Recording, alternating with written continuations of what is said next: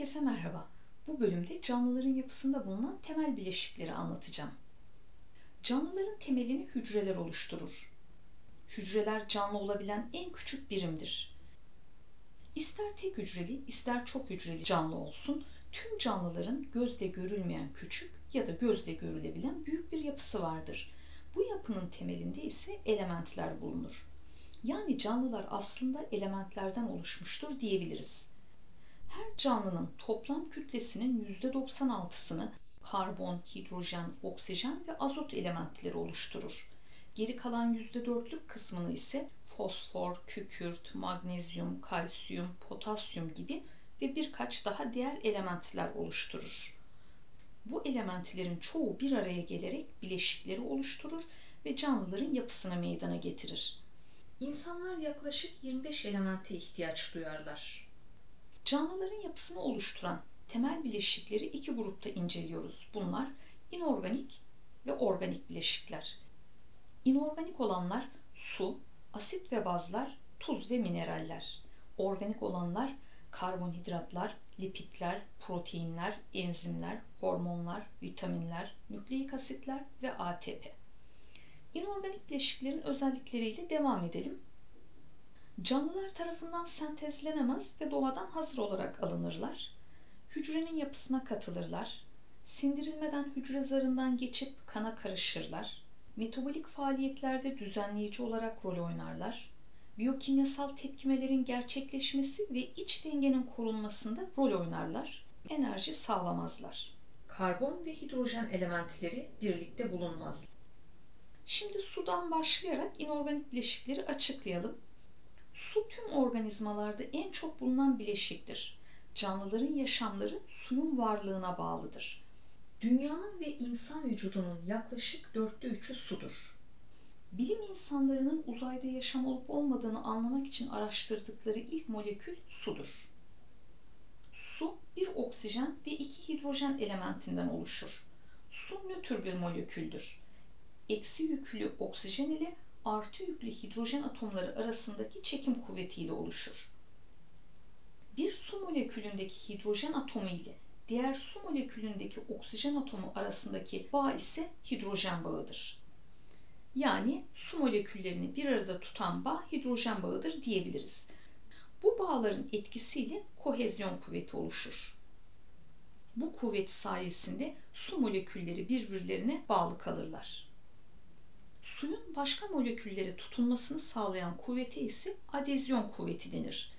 Bu kuvvet suyun bulunduğu yüzeye tutunmasını sağlar. Bitkiler yapraklarından terleyerek su kaybeder ve burada bir emme kuvveti oluşur. Bu emme kuvvetinin etkisiyle köklerinden su alan bitkinin bu suyu ta yukarı yapraklarına kadar çıkarmasında kesintisiz bir su sütunu oluşturması kohezyon ve adezyon kuvvetleri sayesinde gerçekleşir. Yine kohezyon kuvvetine bağlı olarak suyun üstünde oluşan yüzey gerilimi sayesinde bazı canlılar su yüzeyinde durabilir ve yürüyebilirler. Şimdi de suyun özelliklerinden bahsedelim. Suyun özgül ısısı yüksektir ve ısıyı depolayabilir. Buna bağlı olarak denizler ve okyanuslardaki sular yavaş yavaş ısınır ve soğur. Suyun bu özelliği deniz canlıların yaşamını devam ettirmesinde rol oynar. Su donduğunda oluşan buzun yoğunluğu suyun yoğunluğundan daha az olduğu için suyun üstünde kalır ve alttaki suyun soğuk havayla temasını engeller.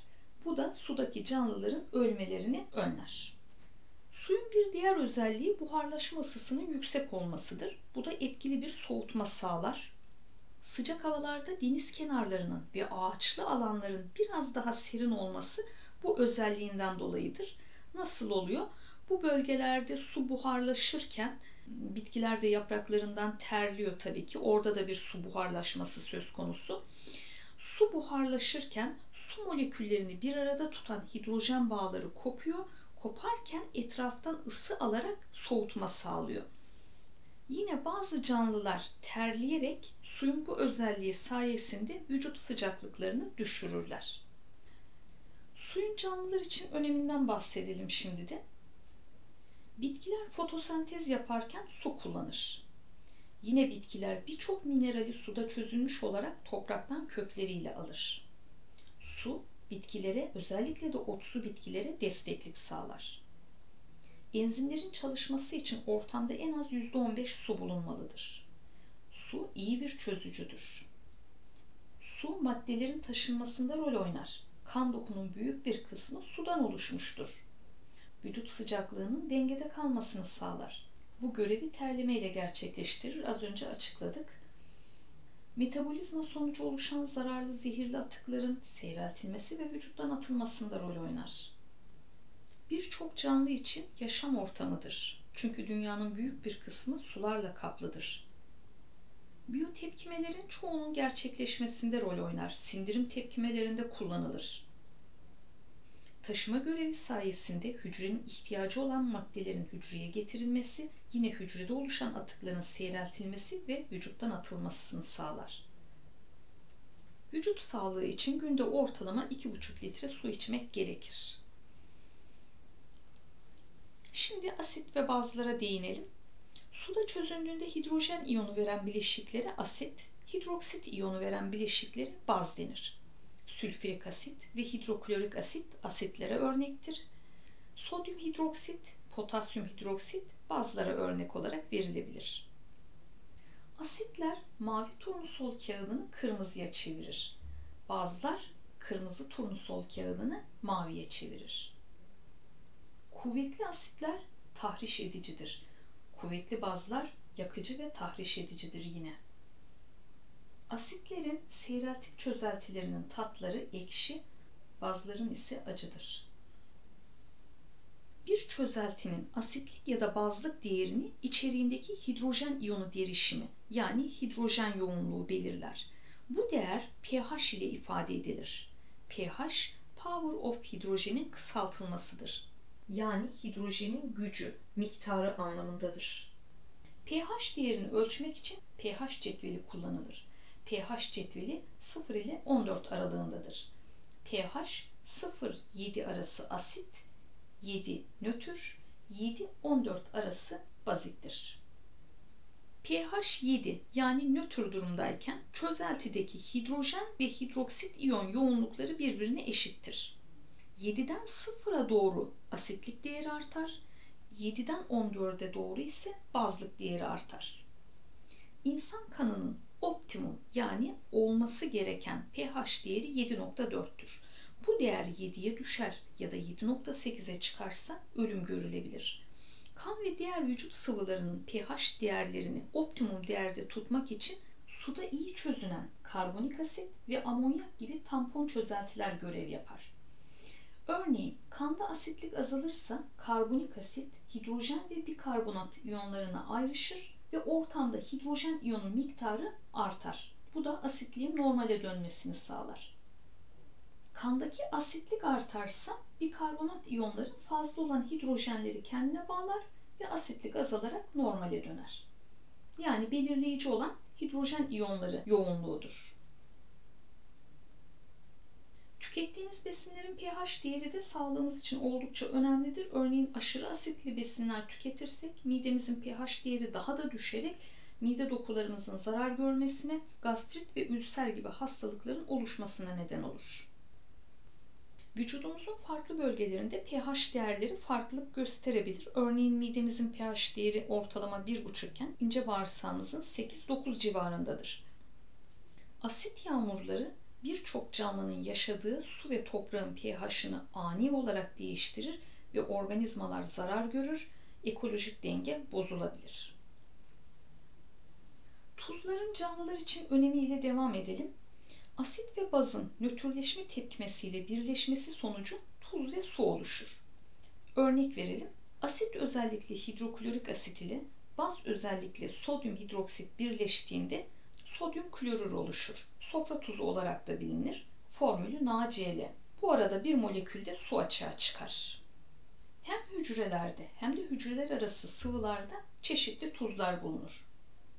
Tuz oranının belli sınırları aşması ya da altında kalması yaşamsal faaliyetleri tehlikeye sokar.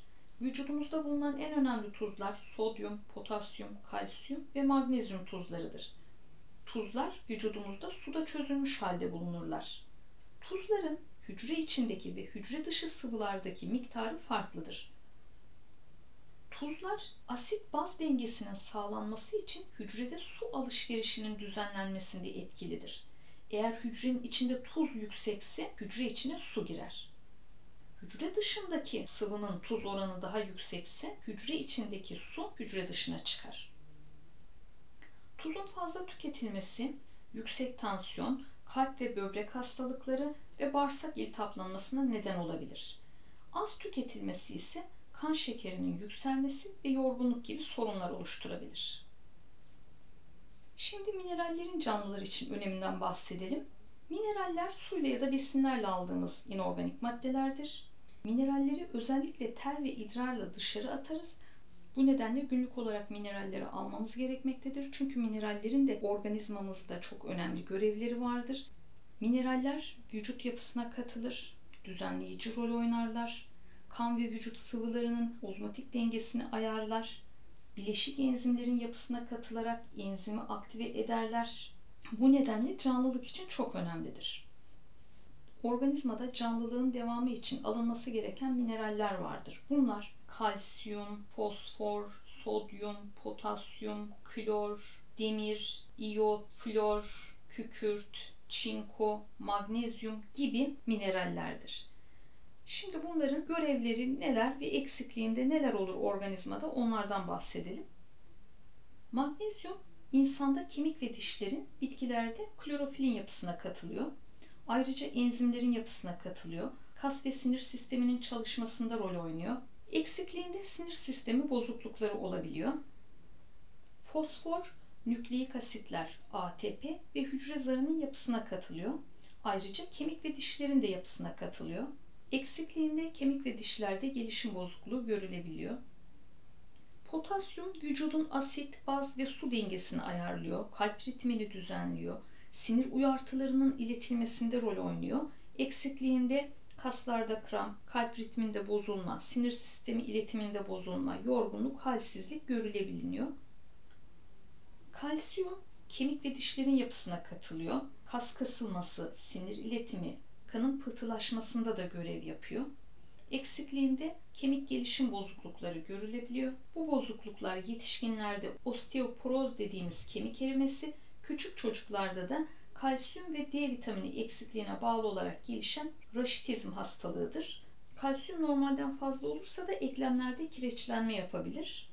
Ancak burada belirtmemiz gereken bir husus da şu, besinlerle alınan kalsiyumun etkinliğini gösterebilmesi için D vitamini olması gerekiyor. Klor, mide suyun oluşumunda, asit baz dengesinin ayarlanmasında, hücre içi dışı su dengesinin sağlanmasında rol oynuyor. Eksikliğinde sindirim sorunları olabilir. Sodyum Potasyuma benzer görevler yapıyor. Asit, baz ve su dengesinin ayarlanmasında, yine sinir uyartılarının iletiminde rol oynuyor. Eksikliğinde sinirsel iletimin aksaması görülebilir. Demir, al yuvarlarda bulunan hemoglobinin yapısına katılıyor. Eksikliğinde anemi, diğer bir adıyla kansızlık görülüyor. Ciddi bir hastalık anemi. Çünkü hemoglobin vücudumuzda oksijen ve karbondioksit taşımasında görev alıyor. İyot tiroid bezi hormonu troksinin yapısına katılıyor. Eksikliğinde Goiter hastalığı görülüyor. Çocukluk döneminde eksik alınırsa büyüme ve zeka geriliği görülebiliyor. Flor diş sağlığında önemi var. Eksikliğinde diş problemleri olabiliyor. Kükürt bazı aminoasitlerin sentezinde rol oynuyor. Çinko bazı enzimlerin yapısına katılıyor. Çok önemli bir görevi bağışıklık sistemini güçlendiriyor. Eksikliğinde tırnaklarda beyaz lekeler, akne oluşumu, saç dökülmesi ve bağışıklık sisteminin zayıflaması görülüyor. Bakır da bazı enzimlerin yapısına katılıyor. Selenyum, E vitamini ile birlikte güçlü bir antioksidan ve hücre koruyucusudur. Bazı enzimlerin yapısına katılır. Antioksidan, dokuların oksijen nedeniyle zarar görmesini önlemek anlamındadır. Bu sayede selenyumun erken yaşlanmanın önlenmesi ve kanser hastalığı üzerinde de olumlu etkileri vardır. Yine protein sentezine, büyüme ve gelişmeye de katkı sağlar. Bitkiler mineralleri topraktan kökleriyle suda çözülmüş olarak alır. İnsanlar ve hayvanlar ise su ve besinler yoluyla alır. Bazı mineraller gereğinden fazla alınırsa vücuda ciddi anlamda zarar verir. Örneğin civa, kurşun, bakır gibi mineraller zehirleyici etkileri olan minerallerdir. Tarım ilaçları ve fabrika atıklarıyla suya karışan bu zararlı mineraller besin zinciri yoluyla insanlara kadar ulaşabilir. Bu noktada önemli bir konudan bahsetmek istiyorum. Negatif iyonların pozitif etkisi. Ne demek bu? Hakiki tuz yani kaya tuzunun solunmasının sağlığımıza faydalarının çok fazla olduğu bilimsel araştırmalarla kanıtlanmıştır. Tuz mağaralarından astım, depresyon, diğer bazı ruhsal sorunlar, tansiyon gibi birçok hastalığın tedavisinde faydalanılmaktadır. Canlılardaki organik bileşiklerle devam edelim. Nedir bunlar? Karbonhidratlar, lipidler, proteinler, enzimler, vitaminler, hormonlar, nükleik asitler ve ATP. Bunlardan enerji verenler sırasıyla karbonhidratlar, yağlar, proteinler, yapıcı onarıcı olanlar sırasıyla proteinler, yağlar, karbonhidratlar, düzenleyici olanlar proteinler, vitaminler, enzimler, lipidler, hormonlar, yönetici moleküller, nükleik asitlerdir. Organik bileşikler canlılar tarafından inorganik maddeler kullanılarak fotosentezle sentezlenir. Canlıların yapısına katılır. Düzenleyici rol oynarlar. Temel elementleri karbon, hidrojen ve oksijendir. Ayrıca azot, fosfor, kükürt gibi elementler de içerebilir. Karbonhidratlar, lipid ve proteinler sindirilerek hücre zarından geçebilir. Bazı karbonhidratlar, lipidler, protein ve nükleik asitler polimer diye adlandırdığımız büyük moleküllerdir. Karbonhidrat, lipid, protein, nükleik asit gibi organik bileşiklerin en küçük anlamlı yapı birimine monomer denir. Polimerler aynı ya da benzer monomerlerin dehidrasyon tepkimesiyle birleşmesi sonucu oluşur. Bu arada bir molekülde su açığa çıkar ve iki molekül arasında bağ kurulur. Polimerler hidroliz tepkimeleriyle monomerlerine ayrılabilir. Organik moleküllerin yapı taşlarına da monomer denir. Hidrolizde ise tepkimeye su girişiyle kimyasal bağlar koparılır. Sindirim olayı hidrolize örnektir. Hidrolizde ATP kullanılmaz. Bu nedenle hücre içi ve hücre dışında gerçekleşebilir. Dehidrasyon ve hidroliz tepkimeleri birbirinin tersine işler. Bu noktada karbon elementinin öneminden bahsetmek istiyorum. Karbon, inorganik ve organik moleküllerin yapısından hücremizin içindeki DNA'ya kadar her şeyin temelini oluşturan bir element. Yapabildiği bileşiklerin sayısı ve çeşitliliği yönünden diğer elementlere göre çok çeşitli moleküller oluşturabilme özelliğine sahip. Bu özelliğinden dolayı da birçok çeşitli molekül oluşturabiliyor. Üretilen besin kaynaklarımızın temeli karbona dayanıyor. Bitkiler fotosentezle karbonu alıyorlar, ürettikleri besinin yapısına katarak hem kendi besinlerini ve yapılarını oluşturuyorlar hem de diğer canlılar için organik bileşik yapmış oluyorlar. Şimdi de organik bileşikleri tek tek açıklayalım. Karbonhidratlarla başlayalım. Karbonhidratlar fotosentez sonucu oluşurlar. Yapılarında karbon, hidrojen ve oksijen atomu bulundururlar şekerler ya da sakkaritler olarak da bilinir. Hücrede birinci derecede enerji kaynağı olarak kullanılır. Aynı zamanda yapıcı ve onarıcıdır da. Hücre zarı ve hücre çeperinin yapısına katılır. Ayrıca DNA, RNA ve ATP'nin de yapısına katılır. Karbonhidratlar hücre zarının yapısına proteinlerle birleşerek glikoprotein olarak katılır. Glikoproteinler hücreye özgürlük verir Yağlarla birleşerek ise glikolipitleri oluşturur ve bu şekilde yine hücre zarının yapısına katılır. Bitkilerde selüloz, mantarlarda kitin ve bakterilerde peptidoglikan olarak hücre çeperinin yapısına katılır. Karbonhidratların monomerleri birbirlerine glikozit bağıyla bağlanır. Karbonhidratlar içerdiği şeker molekülü sayısına göre 3 ayrılır. Bunlar monosakkaritler, disakkaritler ve polisakkaritlerdir. Monosakkaritleri basit şekerler de denir. Karbonhidratların monomerleridir. Yani yapı taşlarıdır diyebiliriz. Daha küçük birimlere ayrışmazlar. Yani sindirilmezler. Suda çözünürler ve hücre zarından geçebilirler. İçerdikleri karbon sayısına göre çok çeşitleri vardır. Bunlardan biyolojik açıdan önemli olanlar 5 karbonlu pentozlar ve 6 karbonlu hegzozlardır. 5 karbonlu pentozlardan DNA'nın yapısına katılan deoksiriboz ve RNA ile ATP'nin yapısına katılan riboz en önemlileridir. Deoksiribozda riboza göre bir oksijen atomu daha azdır. Hegzozlardan önemli olanlar glikoz, fruktoz ve galaktozdur. Glikoz kan şekeri ya da üzüm şekeri olarak bilinir. Canlı hücrelerin tümünde temel enerji verici besindir. Glikoz sentezi değil ama kullanımı evrenseldir. Sağlıklı bir insan kanının açlık durumunda her 100 mililitresinde ortalama 70-110 mg glikoz bulunur. Çok yükselmesi de düşmesi de tehlikelidir. Glikoz fotosentezle üretilir. Birçok disakkarit ve polisakkaritlerin yapı taşıdır. Glikoz amino asitler ve yağ asitleri gibi diğer organik moleküllere dönüşebilir. Fruktoza meyve şekeri de denir. Meyvelerde bol bulunur. Tatlılık oranı en yüksek olan şekerdir. Bitkiler üretir. İnsanlar fruktozu glikoza dönüştürerek kullanır. Polisakkaritlerin yapısına katılmaz. Disakkaritlerden sakkarozun yapısına katılır. Galaktoz süt şekeri de denir. Memelilerin sütünde bol bulunur. Memeliler glikozu galaktoza dönüştürerek sütün yapısında bulunan laktozun üretiminde kullanır. Disakkaritlerden laktozun yapısına katılır. Bitkilerde ise kloroplastın içinde şeker pancarı, yosun, keçi boynuzu gibi bitkilerde bulunur. Disakkaritler iki tane monosakkaritin glikozit bağıyla bağlanmasından oluşan şekerlerdir.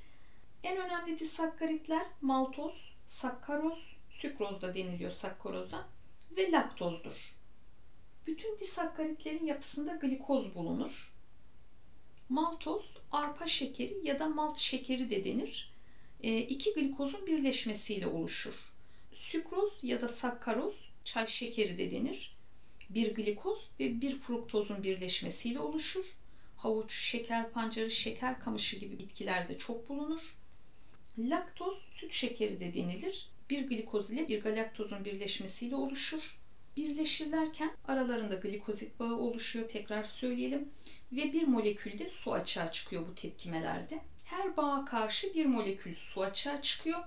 Bağları koparmak için de bir molekül suya ihtiyaç oluyor. Disakkaritler hücre zarından geçemiyorlar. Hidroliz edilmeleri gerekiyor.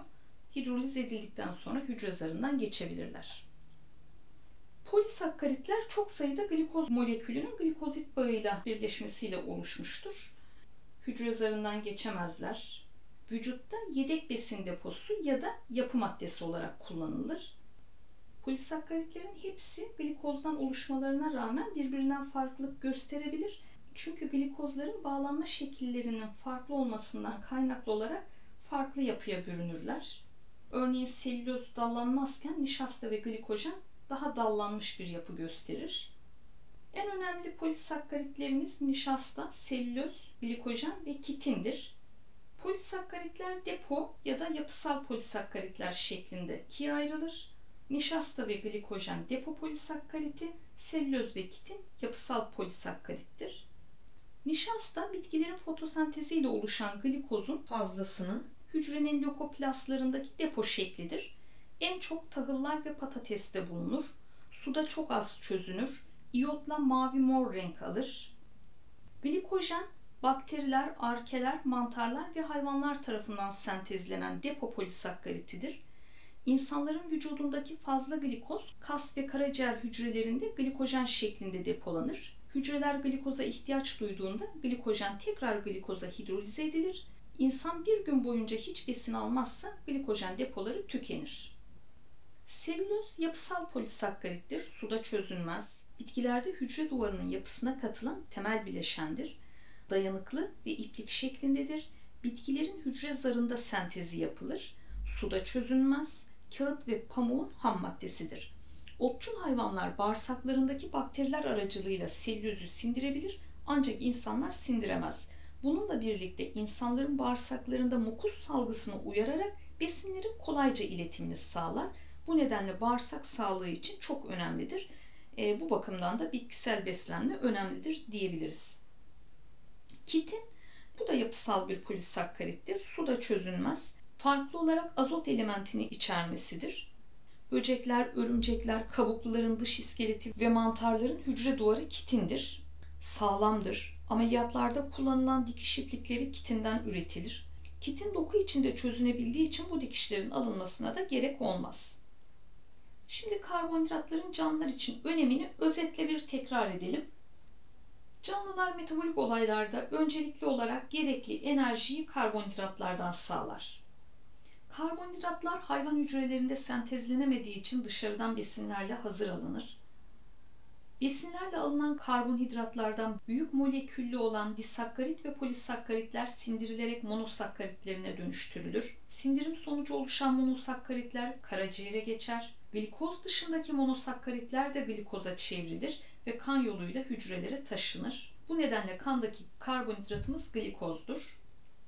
Açlık durumunda 100 mililitrede 70-110 mg civarında bulunacağını söylemiştik. Bu oranın altına düşmesi ya da üstüne çıkmasında vücut dengesi bozulur. Kandaki glikozun fazlası karaciğer ve kaslarda glikojen olarak depolanır. Gerektiği zaman tekrar glikoza dönüştürülerek kullanılır. Bu dönüşümde karaciğerdeki glikojen pankreas tarafından salgılanan glikagon hormonunun etkisiyle bu işlemi gerçekleştirir. Kan şekeri yükseldiğinde ise pankreas tarafından salgılanan insülin hormonunun etkisiyle kandaki glikoz hücrelere geçer.